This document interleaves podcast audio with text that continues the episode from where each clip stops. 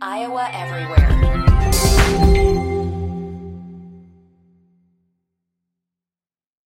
Another day is here, and you're ready for it. What to wear? Check. Breakfast, lunch, and dinner? Check. Planning for what's next and how to save for it? That's where Bank of America can help.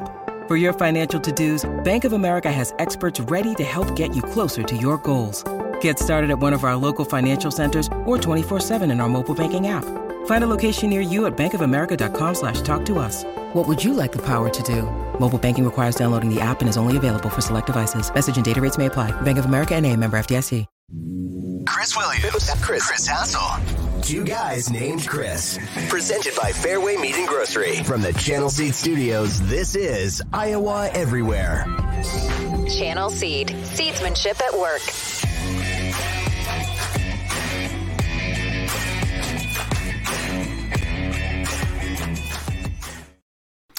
Hello, welcome to Two Guys Named Chris here on Iowa Everywhere.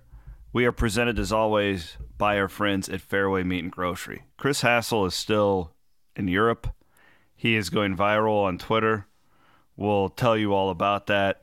And I was thinking, like, okay, who should I? This is because this is the first show that neither Chris or I have made since we started doing this. And I said, well, we're going to run it back with Ross Peterson, baby. What's up, buddy? Thank you so much. This is the first. I'm the first guest host. Oh yeah, yeah. You're the Oh. first one. Well, Well, let's it knock be? it out of the. Let's knock it out of the park, and I'll. I'll. We'll just whenever you're gone, Hassel can have me Perfect. hop on. I'd love Perfect. that. I'd love that. Well, How have and- been, man? It's great to see you. I was thinking about it too. This is the first show we've done since I left KXNO. Yeah, we haven't done didn't do really any podcasts or anything like Yeah. that. This is the first one. You were going to come in one day when Travis Justice was gone in the morning show. You were going to come in, and then something came up. Um, Yeah, your guys' hours are not conducive to my Yeah. life. The problem with because my wife goes to work at seven, and then like I'm like getting the kids ready, and, and something happened, and I couldn't get coverage or, uh, yeah. But no, um, our our last show at Kicks and KXNO was actually I just got the time hop thing. It was just over a year ago today, so here we really? Yeah, it was just over a year ago. Doesn't time fly? It feels like Yeah. that was yesterday. How how is your um, shift to the morning been for our audience? uh, I has been amazing for my life uh, Yeah. uh, because I get to shut off that radio part of my brain at eight o'clock every morning now. Whereas you know, man, trying to be a realtor and be a dad with that afternoon show was really difficult for both of us, and Yes. we we were able to manage it because we were able to help each other out so often. But um, dude, to be able to I, you know, I'm always been a morning guy. I wake up happy and in kind of a weird mood, and so uh, that helps me that I get to wake up and and be on the radio and be done with that. And then by 8 a.m., I get to focus on real estate and being a dad and um, all the things That's that come with just life. Yeah, so it's been been fantastic, man. well, you I've seem it. very light for for people who know. It's it is isn't it funny too? Like when when you live pseudo in the public eye, like we do. Like the amount of people are like, "Oh, do you and Ross are you guys not friends anymore?" Like, no, Oh. it's not. like, did you guys break up? No, like, uh, no, it it wasn't, and it it worked out. I'm really glad you got to go back to the mornings because I know, I know how hard that was once you started real estate, especially. And I actually was thinking about you the other day. You're one of the only people of my friends who would get it. So I got really into coaching little league this year yeah. and just just had the best time of my life. Uh, I had the greatest group of kids and parents, and I actually we Ross we had so we we were very young, our team. And it, I, I know it's not about winning and losing at this age, but I want to tell the story because, again, you're one of the few people who will appreciate this. okay. So we're one of the youngest teams in the league. We're not very good, but we're we're hanging around like 500, a little below all year. We get to the tournament. We're playing the oldest team, the best team in the league. I only had six kids because of dance recitals and vacations. Okay. I yeah. had no business play. So I had four first graders and two third graders going up against pretty much all third graders, essentially. This team had killed us. the two times we had played them in the year. We get up 5 1 on them early on in this softball game. And, and you know how kids are. Like, they're not dumb. They know that they don't have any bit. We don't even have an outfield. Okay. Like, we're literally, we do not have an outfield. And they have a full roster. And we end up losing 8 7 in extra innings, but I was so proud of them, right? And I literally cried talking to them at the end of the year. I choked up because yeah. it was like, oh, well, this this is the last time that this group is ever going to be together, and I was so proud. And like, I was thinking about you because that was one of the things that was really important to me. We had a I won't name names, but a gentleman in the building that was giving me a hard time about coaching my daughter, and um, like I wouldn't have been able to do that either. Just like you're being able to go and do all this awesome dad stuff, and I'm sure you're selling more houses because of it too. So I miss you. Yeah, no doubt about that. But it's been a really good thing for us as individuals. Yeah, I've been, uh, you know, I completely agree with all that you said there, Chris. Let's focus on the uh, on the fun of that uh, of the kids there, and dude, those memories that you've made, oh, some of the best longest lasting when you said the kids and parents. Oh. One of my favorite memories of I coached for a long time when I was a kid. I mean, I was 17, 18 years old. The first summer that I coached was the year I turned 18. Uh, I coached a group of kids that were just fantastic, awesome parents. One of my favorite memories, Chris, was like five years after I was done coaching. I was walking through the Hy-Vee in Pleasant Hill, and I ran into the, the kid's name was Matt Berzicott. I ran into Matt Berzicott's mom, and she almost oh, had tears in her eyes. She came up and she said, "Man, we had fun. Yeah, man, we had fun." And I did, and I think of that all. Like I, I, ran into another kid that I coached, Mitch Monroe, the other day, um, and I, I walked up to him. He, I went to go see my friends, uh, Matt Flagg. You know Matt. I went to go see Matt's oh, son yeah. play baseball and I walk up and here's this kid that I coached who's now a 40 year old man. And he looked. that makes you feel old. Yeah. He looked at his wife and he said, Hey, remember me? T- this is the guy that I've told you about that I played baseball for. And we had so much fun, Chris. You know, I we stole home. We, we just we practiced dog piles. Like it was so much fun, dude. And you will. Yeah. As soon well, as you said that, like you got great kids and parents. It brought back oh. a flood of memories, dude. I'm so happy for you. It's funny because like some of the coaches, like you know, it kind of is what you make it. If you become buddies with the parents and you let them get them to trust you early on that you're gonna be a good thing for their kid, then it becomes really good. And like, you know, I I did deal when I I sent out an email the first time we had the teams, and I said this team's about having fun. We're not we're not going to be the jerks and like it, was one of the single best experiences of my life. So I'm I'm looking forward to rolling up my sleeves and I'm already you know I'm already like scouting out. You know we're gonna do a big draft. I'm kidding. We're not we're not doing any of that. But I had a I had a hell of a time. So um, I do want to hit on some actual sports topics with you today. Okay. We're gonna run back some of our because I there's been a lot happen in a year that we haven't been able to get into. I want to talk a little baseball with you as you're a big baseball fan. And then we we got to hit on this Hassel versus Dr. Oz thing. Like we it, talked about it on the hit... morning rush.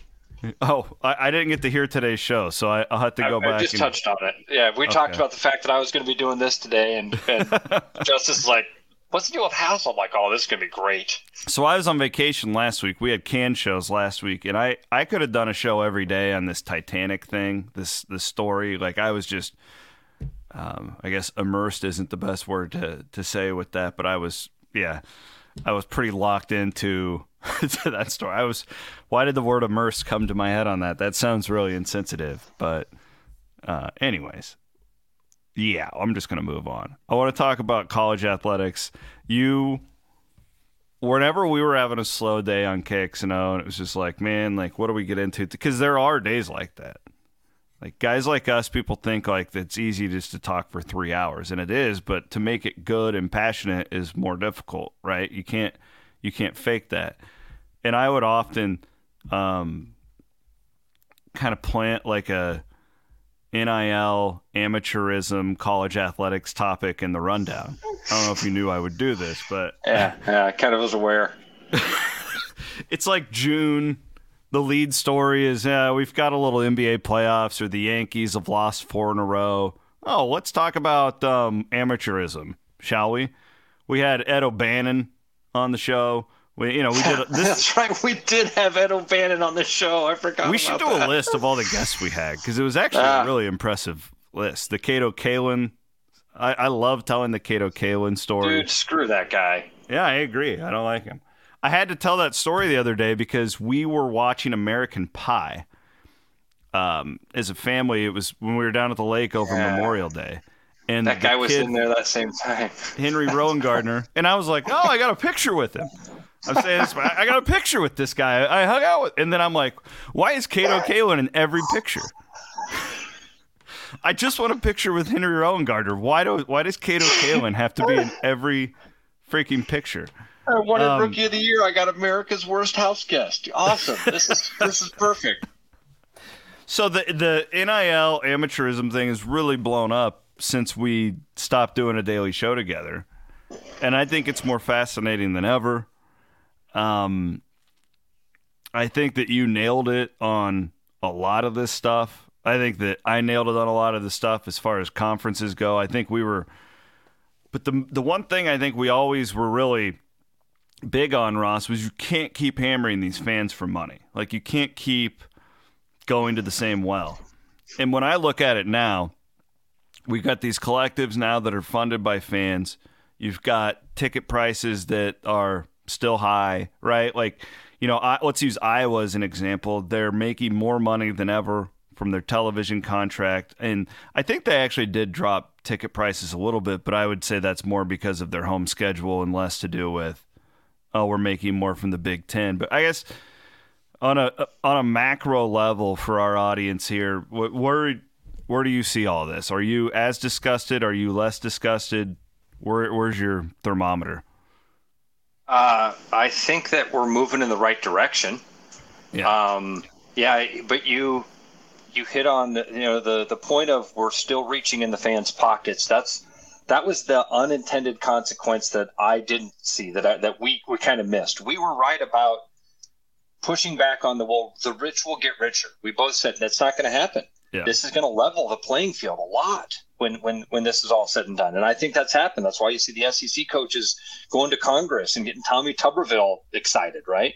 Mm-hmm. Um, but I do think that uh, one of the things that the NCAA this incredible jujitsu move that they pulled was the universities figured out how to create this third arm and and to reach into art to reach into fans' pockets because the idea was always that it was going to be the pie was always there, the money was always there, it just needed to be divided differently. And instead, somehow out of this stuff, the NCAA figured out, and all these universities figured out a way to go.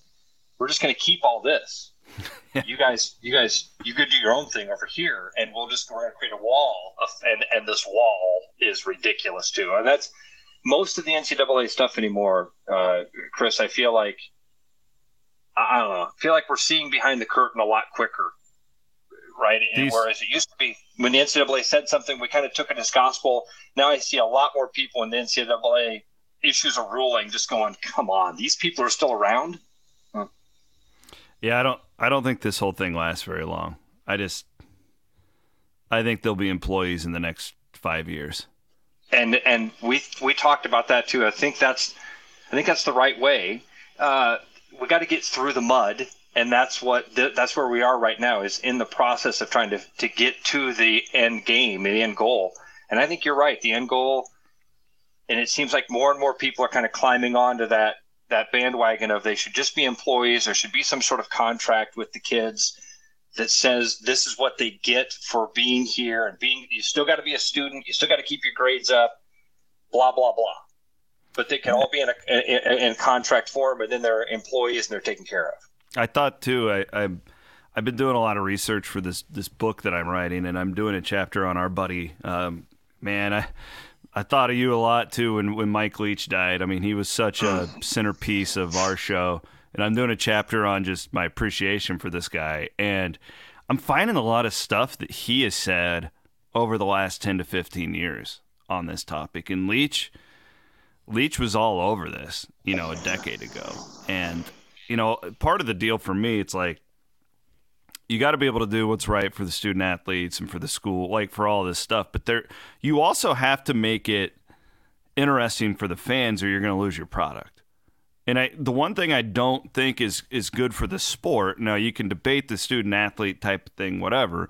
I don't think it's good for college football or college basketball to have players moving every year because you can't.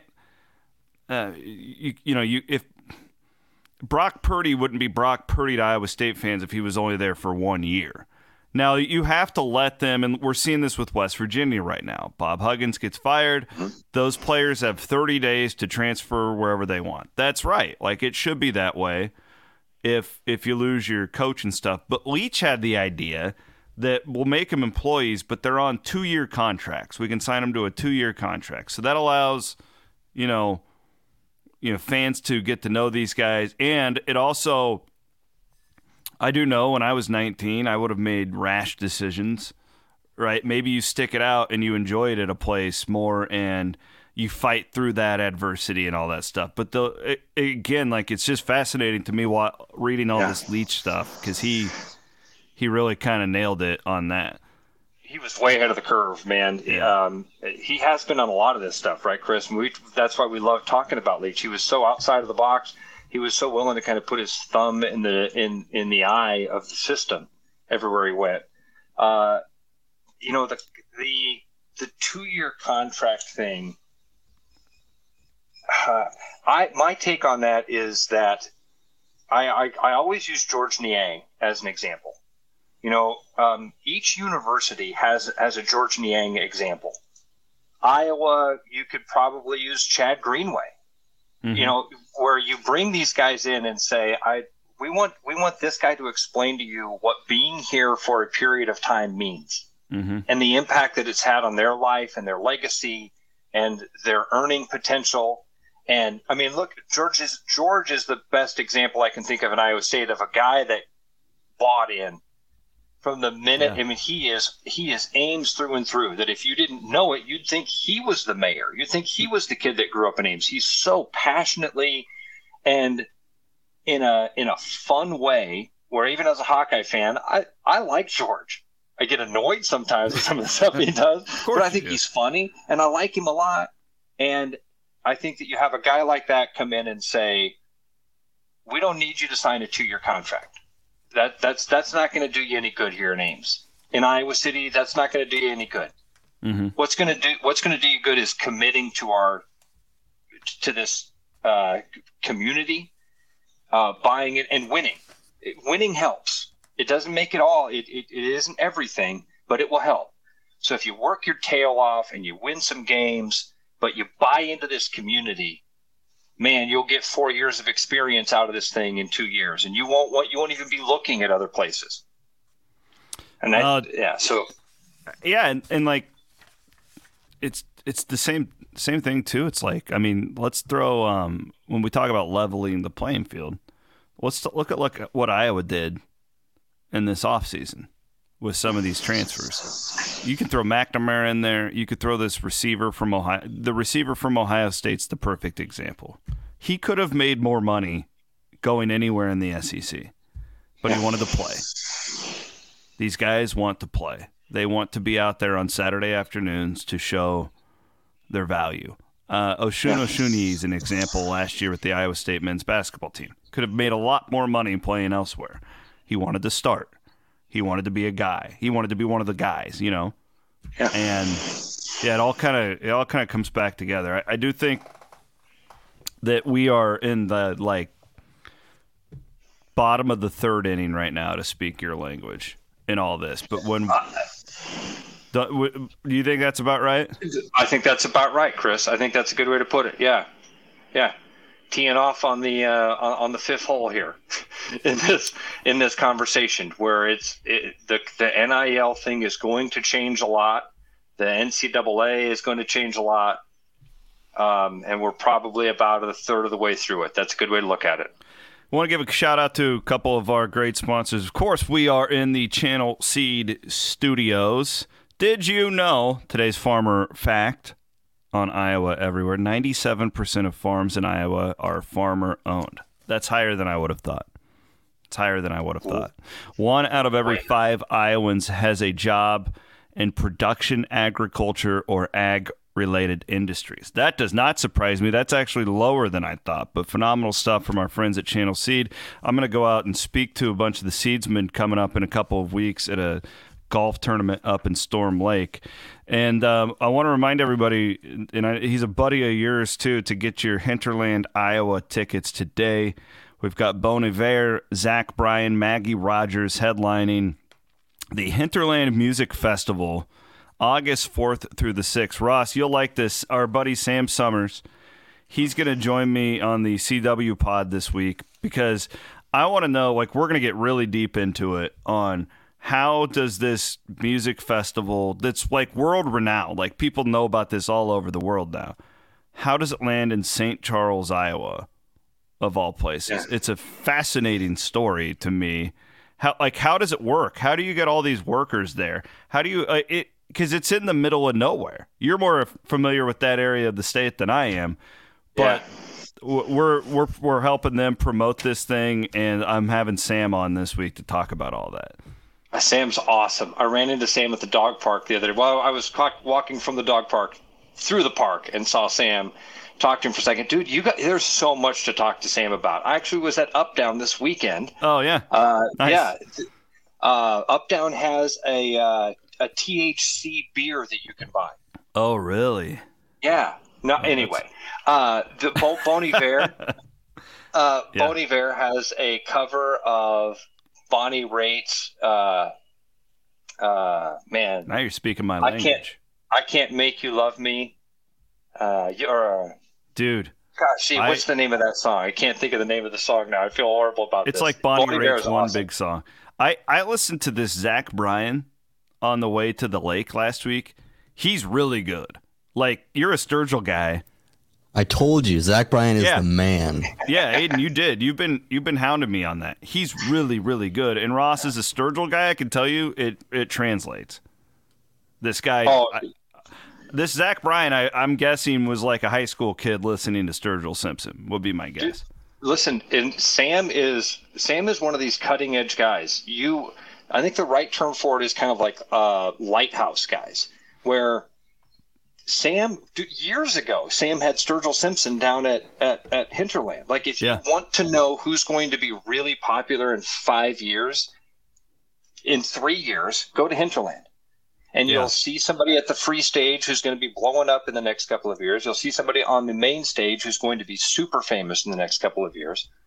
So and Sam has so much cool stuff going on in his life, dude. That, that will be a really fascinating conversation just to hear what else wait. going on with him. Yeah, fun I dude. Can't wait. Speaking of concerts, real quick, let's bring Aiden Wyatt, who's filling in for Van Winks. We gave Van Winks the day off. He, uh, as you many of you know, he's expecting another baby, and they had a big ultrasound today. And I wanted Matt to be able to be there and not not worry about us. Um, Aiden went to Taylor Swift over the weekend in Minneapolis. Now, this is fascinating to me because look at this. Whoa. That's incredible. That's where the it was. That's the house that Taylor Swift built right there. oh, oh, f right off. Okay. Um, one of our favorite shows. Yes. Oh my God. Just an amazing time that we had up there. We we got to because KXNO is KXNO still a, a Vikings radio. It was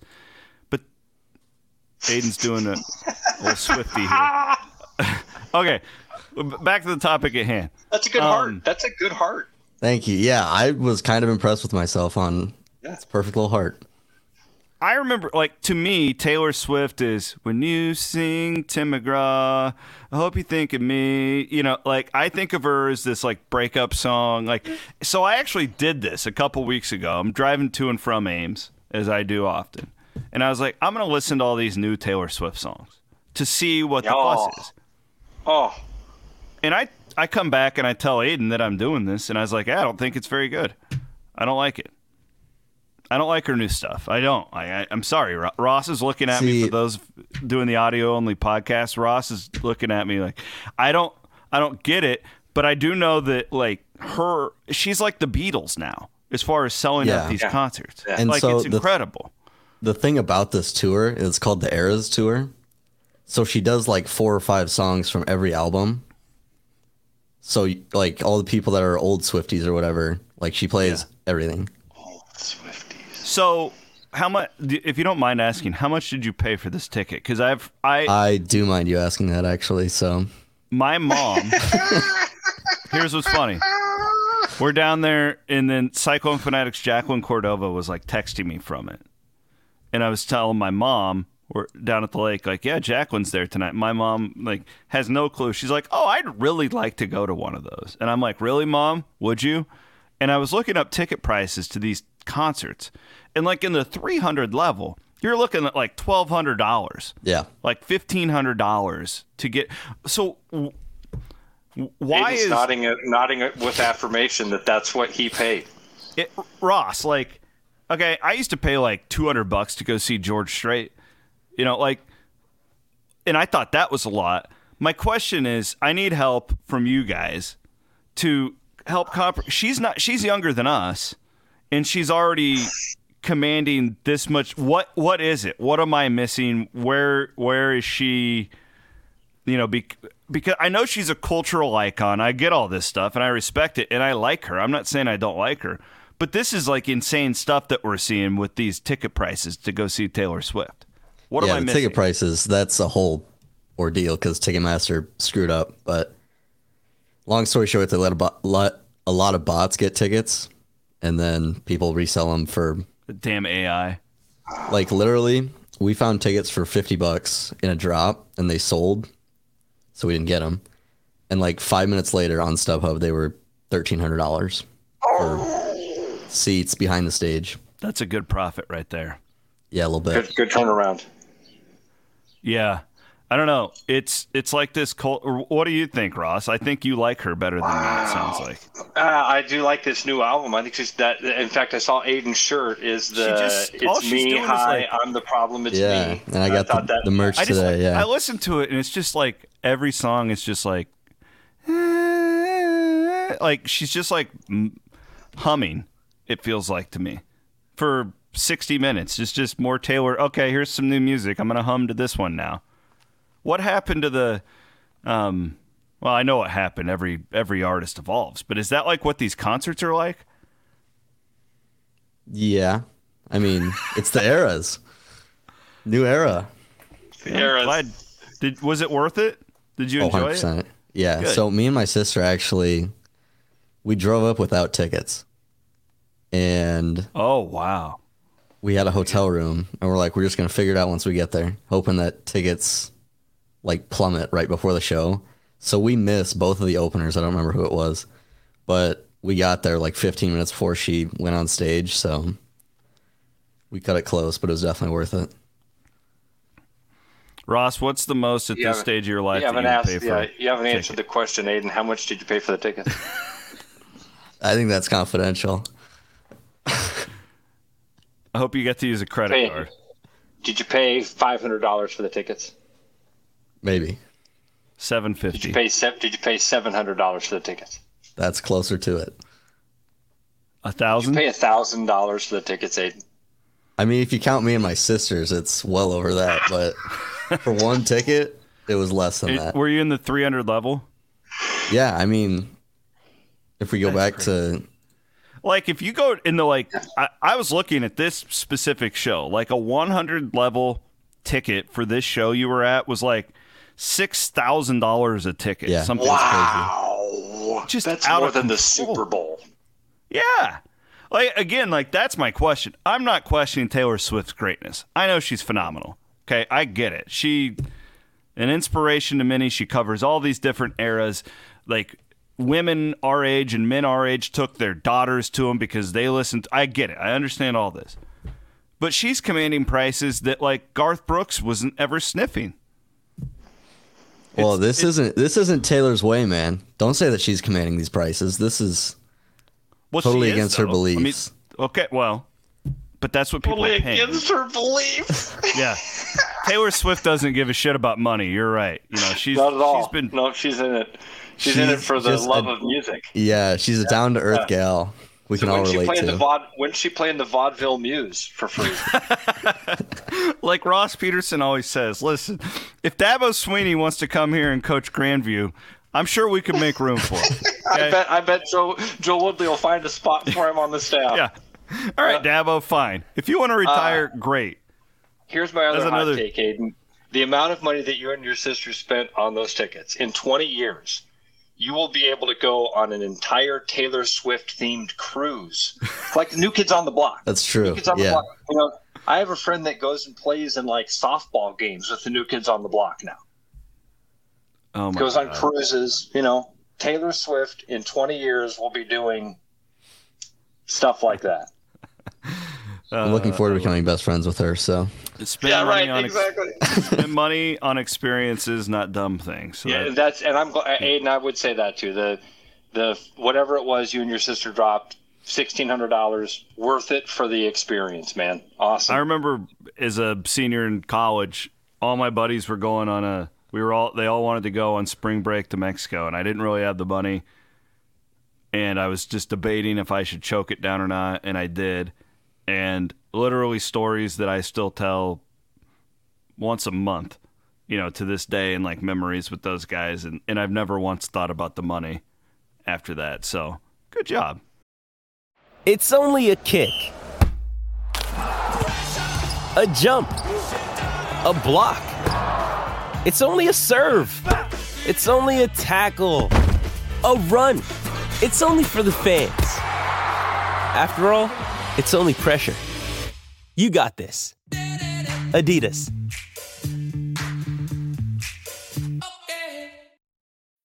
When you need mealtime inspiration, it's worth shopping Kroger, where you'll find over 30,000 mouth-watering choices that excite your inner foodie. And no matter what tasty choice you make, you'll enjoy our everyday low prices, plus extra ways to save, like digital coupons worth over $600 each week. You can also save up to $1 off per gallon at the pump with fuel points. More savings and more inspiring flavors make shopping Kroger worth it every time. Kroger, fresh for everyone. Fuel restrictions apply.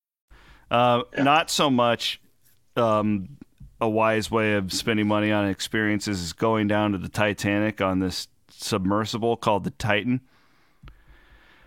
Ross, so I'm down at Lake of the Ozarks um, with our buddy Matt Erdman.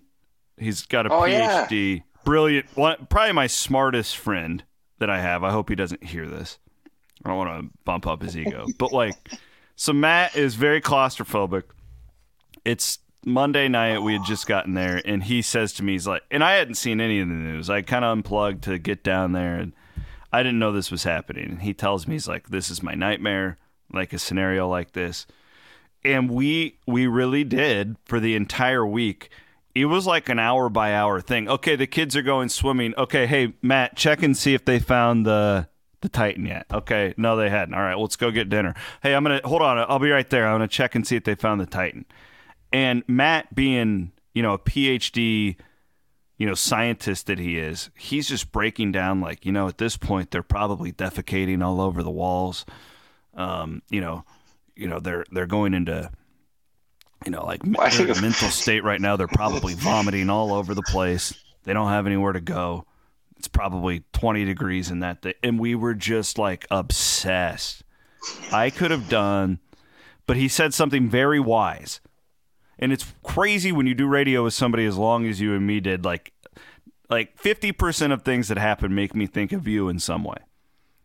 And Matt says to me on Monday night, he goes, You just wait. This will become political.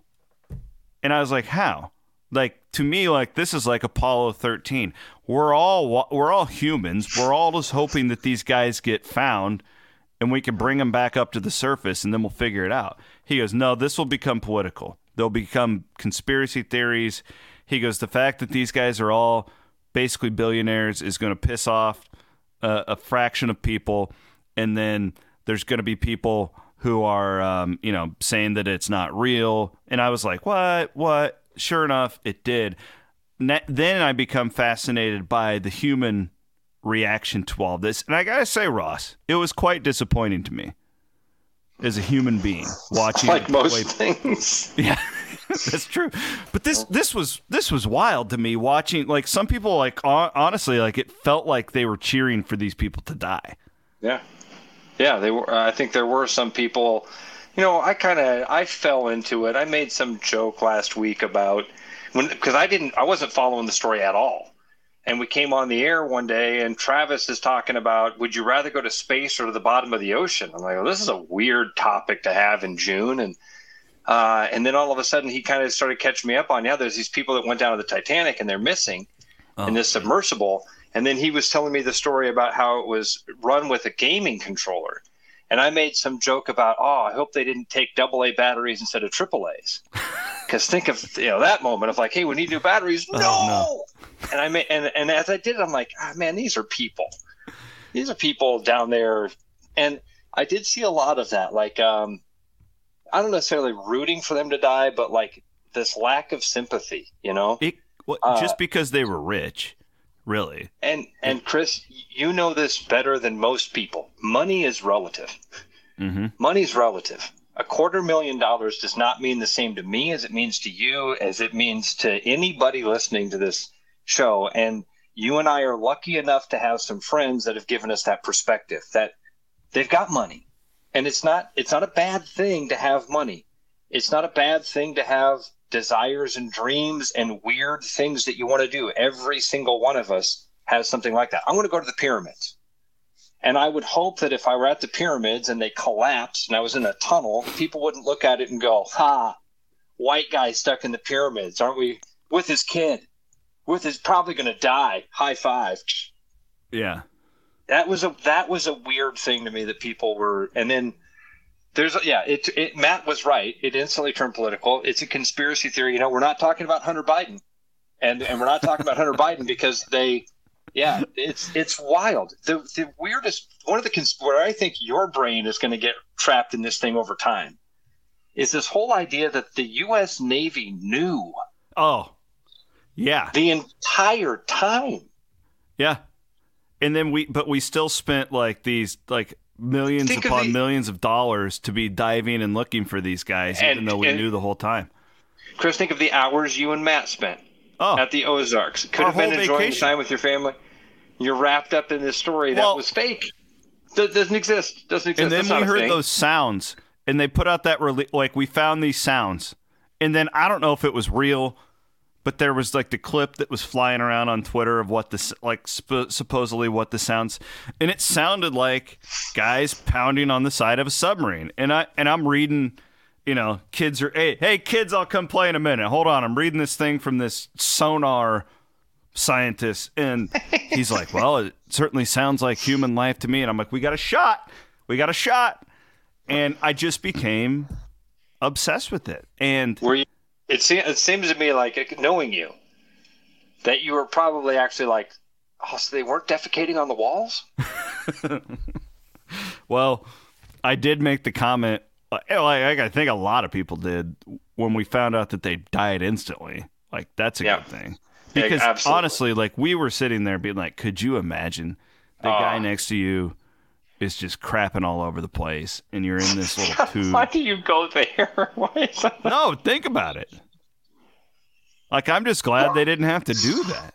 Right? Like, come on. Like it's a situation where like I couldn't even imagine they're freezing to death. You got you know, this 71 year old French guy is puking you know, like that, it would have been horrible. That would have been the worst way possible to die. Just sitting down there at the bottom of the ocean, freezing your ass off, panicking in a tube. And I'll also point this out in defense of the billionaires. I really don't think this Pakistani guy would have gotten on there had he known how poorly constructed this thing was. Have you ever done a thing like you go parasailing or you go whatever and you just sign the waivers? You don't actually like look into it all the time. I mean, this Titan had been down there a lot. It's not like Dude, I go I go to Adventureland all the time. I just strap myself strap myself into those rides and go, yeah, I'm pretty sure this is safe. yeah, which they, clearly, they test it. they have a Vigilant's sandbag got a in it. history now at this point, right? Like we've we've had some stuff happen there. Um, but I like in this this 19 year old boy. Like, I can't imagine that this guy's like going to be like, "Hey, son, we're going to go to the bottom of the Titanic." If he knew the safety, like the regulations that didn't exist within this thing, you know what I mean? So like, I do have sympathy for him. Like just because, uh, and there's so much of this, especially on the left, where if you're rich, you hate poor people, right? And and I get it. Like it's kind of just a spot that we are in, like politically in our country. There's very we're very divided. But man, like I I was really disappointed by that because I thought as human beings we would be rooting for these people to live. And man, there trust me, the much time that I spent on this thing, especially on Twitter, there were a lot of people who were basically saying, "Oh, th- these idiots got what they deserved," Yeah. and I don't know, it was disappointing to me. I, I'm with you, Chris. I thought I felt that same way. I thought that was a a weird reaction, and I and I just tried to when people when I heard people doing that, I would try to like personalize it to them. What's your what would, what's the dream trip that you would have to do with your kid? Is it to go to Fenway Park? Imagine if you were at Fenway Park and the and the green monster collapsed. You know, you would hope that everybody that knows you and that heard the story would go, "Man, I hope that guy and his kid survive." The, again, the the weirdest part of this to me is that at no point did the Navy say. I mean, Oh. It's it it kind of is just boggles my mind. I can't figure out So what the point of that, and that's where the conspiracy theories. That's where people start to jump up and go, "Oh, it was the this is So the what- deep state." What they're saying, yeah, that came directly from the Illuminati underneath the Denver airport. the the theory, what they're saying, is that if they would have, they could not say for sure that that is what happened. So if I they would have okay until they found the debris. Okay. until they knew for sure that that is what happened, they felt the moral responsibility to be looking for these people. Is what they are saying. But That again, and and like I'm an idiot, like and I'm a jerk too. Like I, Urban and I are, you know, we're having a beer and we're playing cards, reading this stuff, and I and I I say to him, look at these morons on Twitter. Like the first response to the Coast Guard was, maybe the Navy should send a submarine down there. And I'm like, these idiots, you think that they haven't thought about and the Navy knew the whole time. Right? Here I am mocking these people. Uh, and the Navy knew the whole time. What's, uh, just- what's our old line, Chris? We on- we we know about ten percent of the real Yes. information, and the and the smarter people are the ones making the decisions most of the time. Don't you want to know what was making the sound? The knocking that they Yeah. thought was sounded like a human. It was happening every thirty minutes or I read I also- this dude. I also want to know why the why the Navy was listening to that part of the ocean at that time. What the hell was the knocking that sounded like human? Like this guy, I'm reading it. It's in the New York Times. He's like a sonographer or whatever.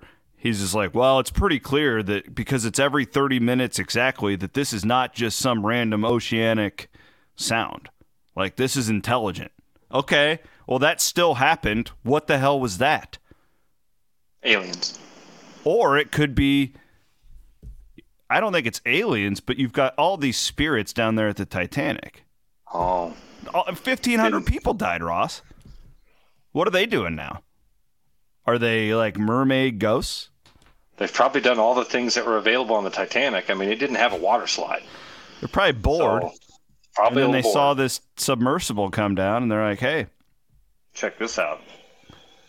want to thank our friends at uh, Fareway Meat and Grocery for sponsoring two guys named Chris here on Iowa Everywhere. Ross Peterson in for Hassel. We'll get to that lunatic here in a minute.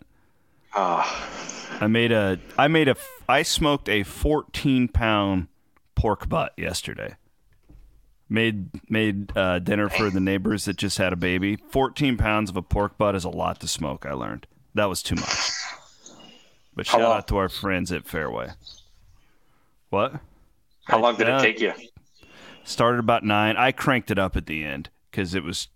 It, it should have taken about 10 hours. It took me about eight. Yeah. Uh, also, want to thank our friends at Circa Sports Iowa.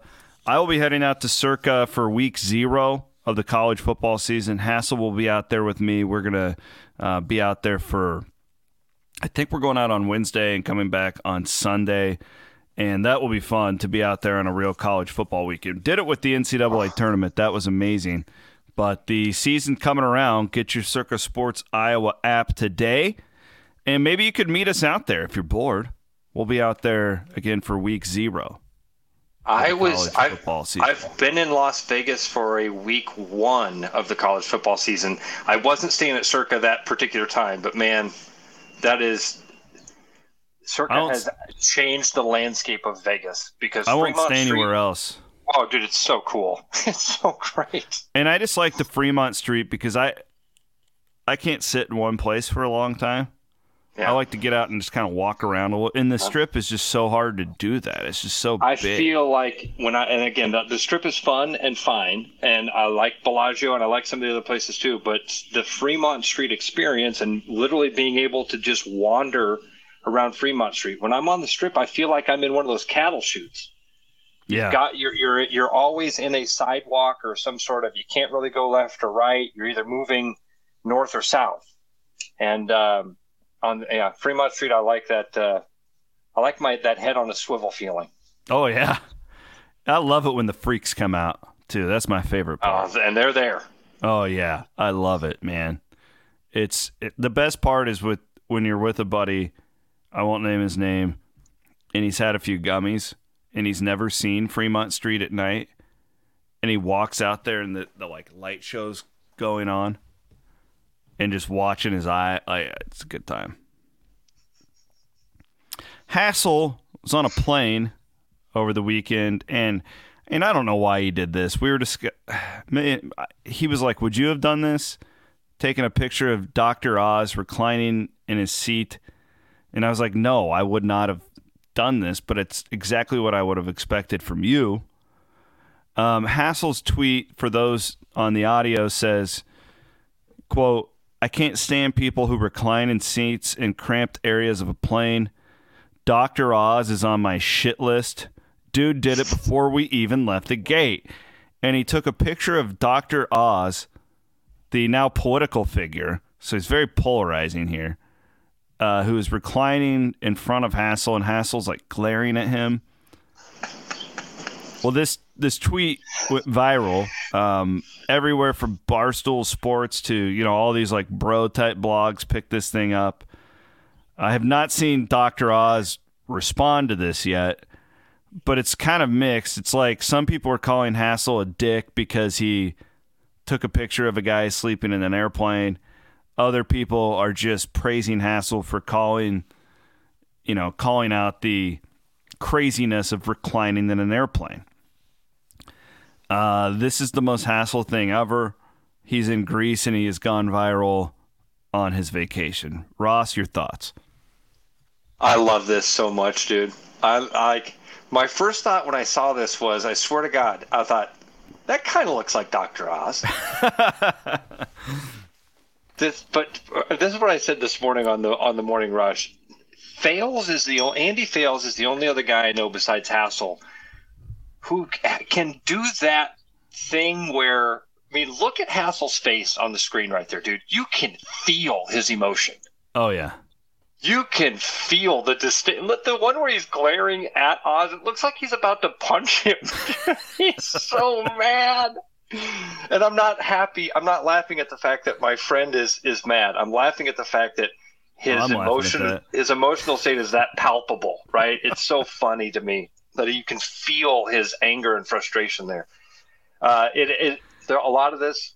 First of all, it's it's almost a shame that Dr. Oz is a political figure because if he were just the dude on TV, we could probably have a lot more fun discussion about yeah. about the merits of, of reclining on your on your seat. But because he's a political figure, it instantly becomes political. And there's people that, yeah, of course he's an idiot. He votes that way. Uh, yeah.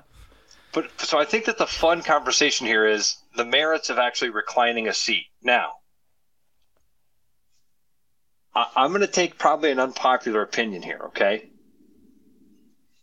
seat doesn't recline that far. I, it, I mean, like even in that picture, I get that it's into Chris's personal space, and I do think that there's some etiquette here that Dr. Oz is not following. Before takeoff is controversial. Before takeoff is one. Two is you kind of have to be aware of your surroundings. If the person behind you is sleeping, or if they're reclined in their seat. I think we lost Ross. We, we oh. lost Ross. There he is. You're back. All right, we'll get him back. Uh, he's listening to me. I'm going to give you my take on this real quick. I think you're there. You there? Yeah, I'm sorry. Right. Son was calling me, so. Gotcha. Oh, one of those. He's in kids. the he's in the house. I don't know why he's calling me, but he's so he's in the house. Okay, so you're you, you were at the personal surroundings part. It, Ross, I actually keep talking, brother, because I'm right here with you. The seat allows uh, so, you to recline. The seat allows you to recline. It doesn't get too much into your personal space. If that person behind you is watching a movie or they're using the tray table, again, it's got you got to be aware of it. So Chris is right in that Dr. Oz is doing. He's breaking a lot of those things. He's doing it real early. He's just shutting off everybody around him. You don't get that much in, in the in defense of Chris and the fact that the that the chair doesn't go back that far. It's not like you're really relaxing so Dr. Oz is is he's kind of fake sleeping there too. You know what I mean? So also... Dr. Oz is Dr. Oz is in the wrong, but I am I'm okay with reclining the seat and I'm guilty of doing it in the right oh, circumstances. I've, I've done it before, but yeah, like it, I would always look if if Manute Bol's sitting behind me, I'm not going to recline my seat. or Dikembe Mutombo. or Dikembe Mutombo. But yeah, if like some old lady's like reading her book or sleeping behind me and she's only five feet tall, I don't I don't yeah. I don't see the problem with it. This is a huge thing for Hassel. He this is not the first time that you know regular listeners to two guys named Chris have, have heard this topic be brought up. He he's very passionate about this.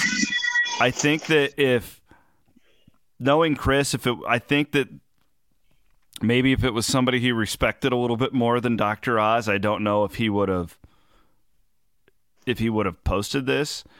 I, I also think it's possible, and, and Chris was very transparent about this, that Dr. Oz had been hounded by people on this plane and he was very nice to them. He might just be faking that he's asleep so people don't bother him anymore. I think that's the case here. Yeah, I do too. It's like, leave me alone. And maybe that says something about Dr. Oz as well. I don't know. That's up for you guys. But I, am with you. I I've done it before, and I'll probably. This was classic, though, dude. I saw this thing yesterday. I was cracking up. I'm like, this is so perfect. Vintage Hassel. Hassel was telling me that the people on his in his group were annoyed with him that he did it because now it had like caused all this attention to their and yeah. more more so that I think I, I don't think that they cared about the attention drawn to them, but I'm I'm guessing knowing Chris that he was obsessing over the reaction because again he didn't expect this.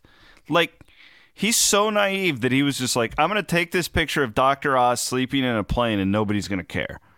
Like and it and it blows up and I'm sure he was just like ah you know like spazzing out about this thing. he can't just like ignore it and and move on.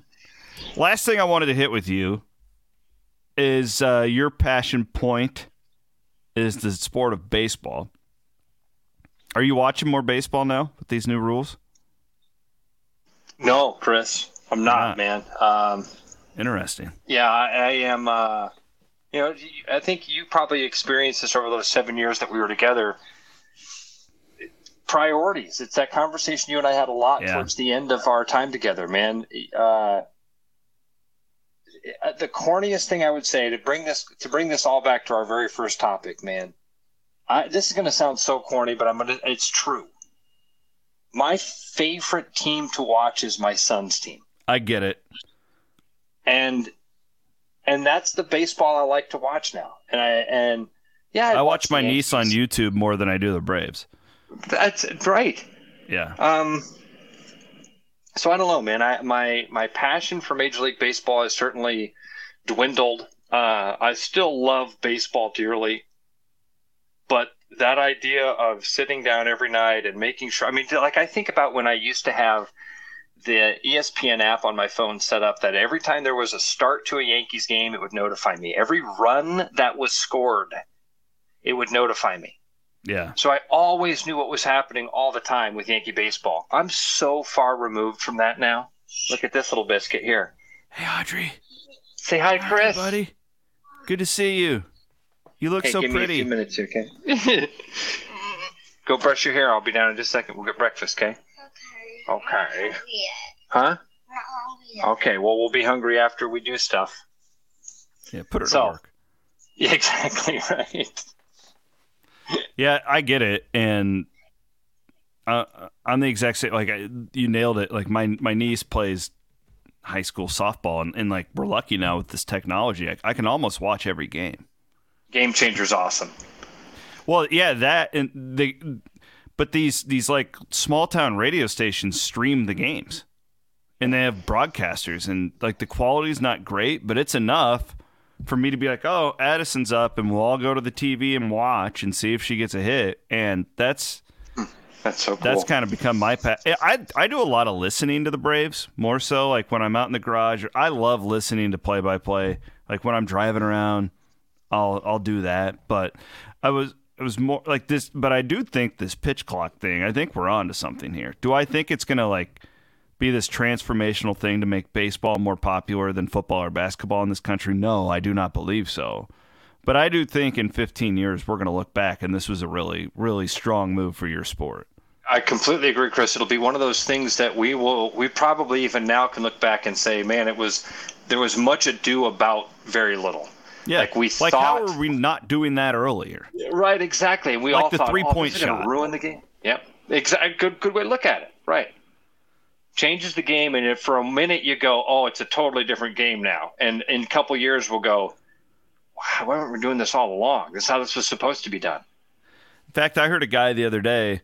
It just hilar- It was hilarious to me because it's the most human being thing ever. He was actually complaining that the game moves too fast now because he's like, "Well, I don't, I, I don't even have time to go to the bathroom or get a beer or, or any of this stuff." It's like you can't have it both ways, fella. But Okay. No, I, I I'm a I'm a fan of it. I wanted to get your thoughts on it, but I totally respect where you're coming from too because there's just so many games. Uh, Like it's, I don't ever. There's just a feel lot of life, dude. There's a lot of life happening, and yeah. baseball has fallen That- off of that priority list. that's my favorite thing and this sounds great but since we since i left kxno is like when you do drive time it's different than what you do like you guys are there to make people feel good and like get them ready for their day it, this is how i view local talk radio at least keith and andy and trent and ken have a time slot that's like very uh, you can kind of do whatever you want there, right? It's very magazine type. Like you can get into deep conversations. When you're in drive time, like we're technically supposed to turn over the show every 15 minutes. Okay. And I, I felt this just immense pressure to watch every game, to watch, to just be so aware. And now that I've turned it off, it's like, and no offense to our friends at like Drake and Northern Iowa and stuff, but it's like I watched every Drake and Northern Iowa game for, you know, five, six years there. And it like it does just start to really, really, really bog you down. Is you, you only have so much data up there, right? That you can focus and I and I do with Iowa because we we just don't do as much Drake in Northern Iowa here on Iowa everywhere. Hopefully someday we will. But like I and you were always better at this than me. I think it was just life perspective and you had been in radio more, but you could kind of just like, eh, you could kind of like tune it out and but I always felt the need to like I got to read about the Cubs. I got to Yeah. read about the Cardinals and like it just really started to at the end it's like I was just almost like resentful of it. Not not the radio itself, but those sports. It's like I don't even want to talk about this. I don't even want to think about it anymore. Oh, dude, I uh, I remember the day, and I told you this story a couple times. uh, I remember, but I wanted to watch a Yankee game, and it was time for dinner, and we were kind of like stuck in that crossroads. And uh, I said to Eli, he was probably seven, eight years old, the time when you w- are supposed to want to watch baseball with your dad. and I said, "Hey, there's Kirby." I said, um, "Hey, buddy, Yankees game is on. Do you want to get dinner and we'll go to the living room and watch the game?" And my seven-year-old, eight-year-old son turned to me and said, "Do you want to watch it or do you have to watch it?" Hmm. Oh, I Yeah. screwed this up. He knows that watching sports is a job for dad Yeah. and um, yeah, and that was probably part of my kind of tr- transformation of readdressing that priority list that I had. And uh, man, Chris, you're you're hitting on all the hot buttons there, dude. Again, back to that first thing of moving to mornings. That you, even me, as much as kind of splatter paint and scatter brain as I am, and I like to be. Um, oh, hey, here's Eli. Step in here, Eli. This is I'm doing Iowa Everywhere podcast. with Hey, Eli. This is my this is my What's up, giant buddy? Good to see thirteen year you, old, man. six All foot right. tall dude, Man. and his great little sister. All right. Good looking Yeah. kids. All right. All right. I'll be down in a little bit, guys. I promise. Did you iron the patch? I Couple did more iron the minutes, patch kids, on. and I'll, Yeah. I'll I'll let them go. I promise. Yeah. Hey, I'll be down in just a few minutes. You can wear that. My, yeah, because they were in my laundry basket. Okay. They're clean then. This is the total opposite of Hassel. Oh, you're okay. You can do it. Who just mocks people with kids. That's what, Uh, that's what Chris dude. likes to do to me and Van Winkle. That's the pinnacle of life, right there, dude. That's Oh, yeah. the best. That's the best thing ever. That's Yep. the best thing ever. So anyway, that that priority list that we're talking about, man, it uh, that's there. That's a great example of it. Well, you seem very balanced. You seem like things are great. It's been awesome to catch up. We will do this again. This won't be I'd the- love any time, dude. I love love chatting with you. Love you. Yeah. Love the family. Love Iowa everywhere. Keep kicking butt, man. we'll, we'll Keep kicking gonna- butt.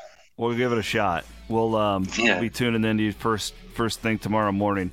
I, I just need you to guys beat it to start one hour later if you can. That'd be a lot easier for me and my listening. Do you No. think you can convince the people at iHeart to go from seven to nine? No, No. All right. No. Love you, man. Love you, He's buddy. Ross Thank you so much. On KXNO, you can listen to him 6 to 8 each and every morning. Aiden, thank you for producing today. We appreciate it. I don't know what's going on Thursday. We'll figure that out here as I just got back from vacation. Um, you're watching Iowa everywhere here on YouTube. You can subscribe Facebook, Instagram, TikTok, Twitter, and of course on anywhere where you listen to your podcasts. Appreciate it. We'll be back later this week.